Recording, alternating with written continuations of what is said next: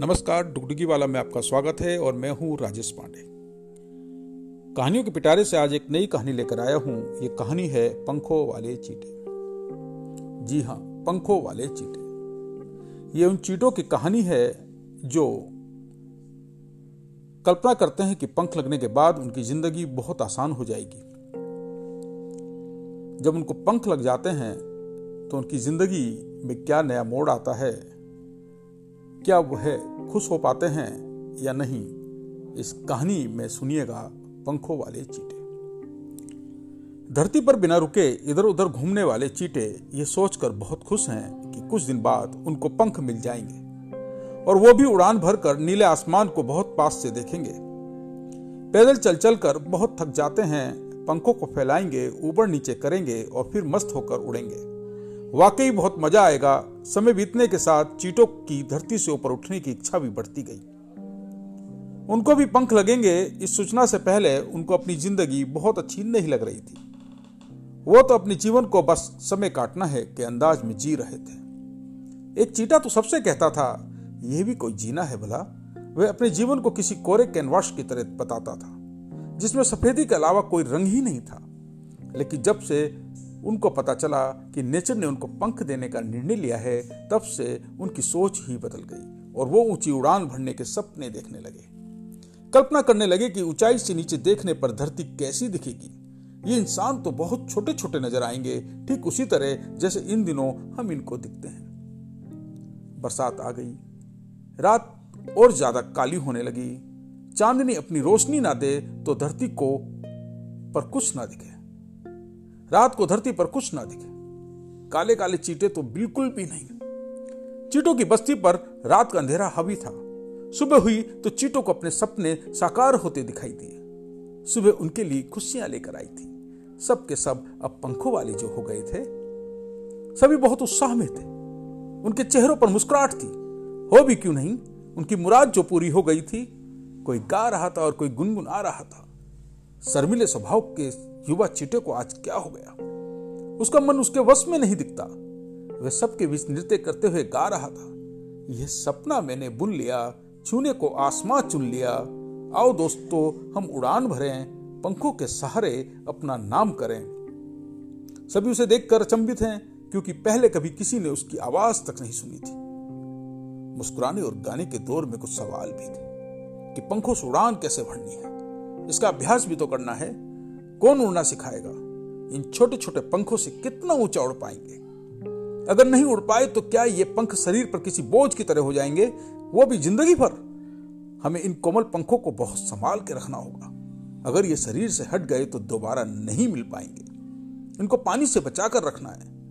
अभी तो गीले होने से हम पर कोई फ़र्क नहीं पड़ता। अगर पंख गीले हो गए तो उड़ नहीं सकते। प्रकृति बहुत दयालु है।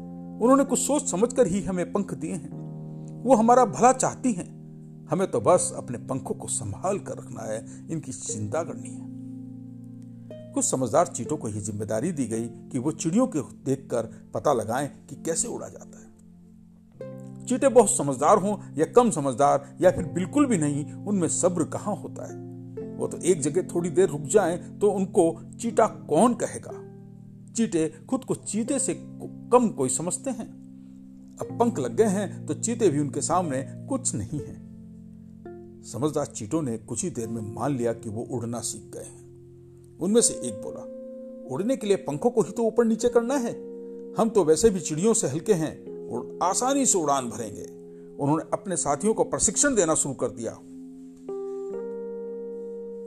पंखों को फड़फड़ाने का अभ्यास लगातार जारी है और इस बीच कुछ ने वाकई उड़ान भर ली, पर ज़्यादा ऊंचाई तक नहीं। लगभग सभी ने पंखों के सहारे धरती छोड़ना शुरू कर दिया। चीटे अब इस बात को लेकर परेशान थे कि वो इतना ऊँचा नहीं उड़ पा रहे हैं जितने की पंख लगने से पहले कल्पना कर रहे थे। कोई बात नहीं, थोड़ा सा हिस्से, पर उड़ तो रहे समझदार चीटा बोला। इसके अलावा हम कर ही क्या सकते हैं? एक युवा चीटे ने कहा, हमें यह जानने का अधिकार है कि पंख होने के बाद भी ज़्यादा ऊँचा क्यों नहीं उड़ पा रहे हमें सभी को मिलकर इस पर विचार करना होगा। अगर किसी की मदद भी लेनी पड़े तो इसमें कोई बुराई नहीं है। बुज़ुर्ग चीटे ने कहा, हमें पंख कब मिले थे? युवा चीटा बोला, रात के अंधेरे में। पर मुझे तो सुबह पता चला कि मैं पंखों वाला हो गया हूँ। तभी एक चीटा, जिसकी समझदारी पर चीटा बिरादरी गर्व करती है, बोला, अंधेरे में ऊर्जा नहीं होती। ऊर्जा तो उजाले में होती है। तभी तो मैं सोच रहा था कि इन पंखों में ऊर्जा क्यों नहीं है? रात को लगने वाले पंखों में ऊर्जा की कमी है। उड़ान भरने से पहले हमें अपने पंखों को ऊर्जा देनी होगी। युवा चीटा बोला, ऊर्जा देने के लिए क्या करना होगा? समझदार चीटे ने कहा, सूरज पूरी दुनिया को ऊर्जा देता है, हमारे पंखों को भी देगा। हम सभी को सुबह होते ही सूरज की ओर उड़ान भरनी होगी। तभी बुज़ुर्ग चीटे ने टोका, तुम्हारा दिमाग तो सही जगह पर है ना? अगर उड़ान भरने लायक ही होते तो यहाँ बैठे होते। पता है सूरज कितना दूर है? हमारे पंखों में सूरज की ओर उड़ान भरने की ताकत कहाँ है? कहीं सूरज की गर्मी में हमारे कोमल पंख झुलस गए तो कहीं के नहीं रहेंगे। एक अन्य युवा चीटे ने कहा, ऊर्जा यानी रोशनी ही चाहिए। उसके लिए दिन वाले सूरज की क्या ज़रूरत है? हम रात वाले सूरज से ऊर्जा ले लेंगे। रात को तो बहुत सारे सूरज दिखते हैं। ये दिन वाले सूरज की तरह दूर भी नहीं होते, जिसका जहाँ मन करे, अपनी पसंद के सूरज के पास जाकर ऊर्जा ले सकता है। रात की शीतलता में हमारे पंख भी नहीं झुलसेंगे। बुज़ुर्ग चीटे ने कहा, वह, क्या बात है। हमारे युवा तो बहुत समझदार है। तुम्हारा विचार मुझे तो बहुत पसंद आया। उसने सभी चीटों की ओर देखते हुए कहा, तुम सबका क्या विचार है? सभी ने एक स्वर में सहमति व्यक्त की। बस फिर क्या था? सभी ने रात का इंतज़ार किया और फिर जिसे जहाँ रोशनी दिखी, उसने वहाँ का रुख कर लिया। कोई घरों में टंगे बल्बों की रोशनी से पंखों को ऊर्जा दे रहा है तो कोई स्ट्रीट लाइट के नज़दीक जाने का प्रयास कर रहा है। कोई वाहनों की रोशनी से अपने पंखों को मज़बूत करने की कोशिश में है तो कोई कंप्यूटर स्क्रीन पर मंडरा रहा है। जरा सी भी रोशनी दिखती, पंखों वाले चीटे अपना डेरा जमाने में जुट जाते। रोशनी से ऊर्जा के चक्कर में वो दीवारों पर चिपके हैं। वो वाहनों पर जमा है और किसी ने बिजली के खंभों पर ही रात बिताने का फैसला कर लिया है। पंखों को ऊर्जा मिल रही है या नहीं, यह बताने के लिए चीटों में से कोई नहीं बच पा रहा है। रोशनी के ज़्यादा नज़दीक तक पहुँचने के चक्कर में वो थक कर नीचे गिर जाते। फिर साहस बाँध कर उठते, पर उड़ नहीं पाते। वो फर्श और सड़कों पर रेंगने लायक भी नहीं बचे। कहीं वाहनों के नीचे कुछ ले जा रहे हैं तो कहीं कदमों के नीचे। हालात ये हो गए कि उनको तड़पती हालत में ही इकट्ठा करके कूड़ेदान के हवाले किया जा रहा है। एक जगह बरसात में चीटों को वाहनों की लाइट के पास चिपके हुए देखा गया। वाहन जरासा भी हिलता, चीटे अपना संतुलन खोकर बरसाती पानी में बह जाते।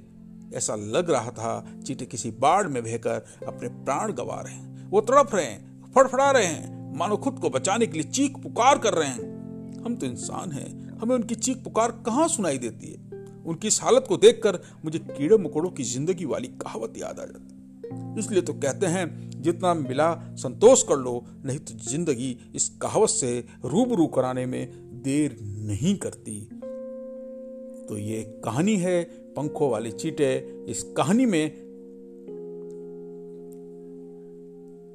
संतोष करने की बात कही गई है। ये कहानी बताती है कि आप जितना मिलता है उसमें संतोष करो और अपनी ज़िंदगी को खुशियों के साथ गुजारो। ज़िंदगी को कीड़ों मकोड़ों वाली कहावत से मिलाने की कोशिश मत करो। तो ये थी हमारी कहानी पंखों वाली चीटे। अगली बार फिर हम आपसे मिलेंगे एक और नई कहानी के साथ। तब तक के लिए बहुत सारी शुभकामनाएँ। धन्यवाद।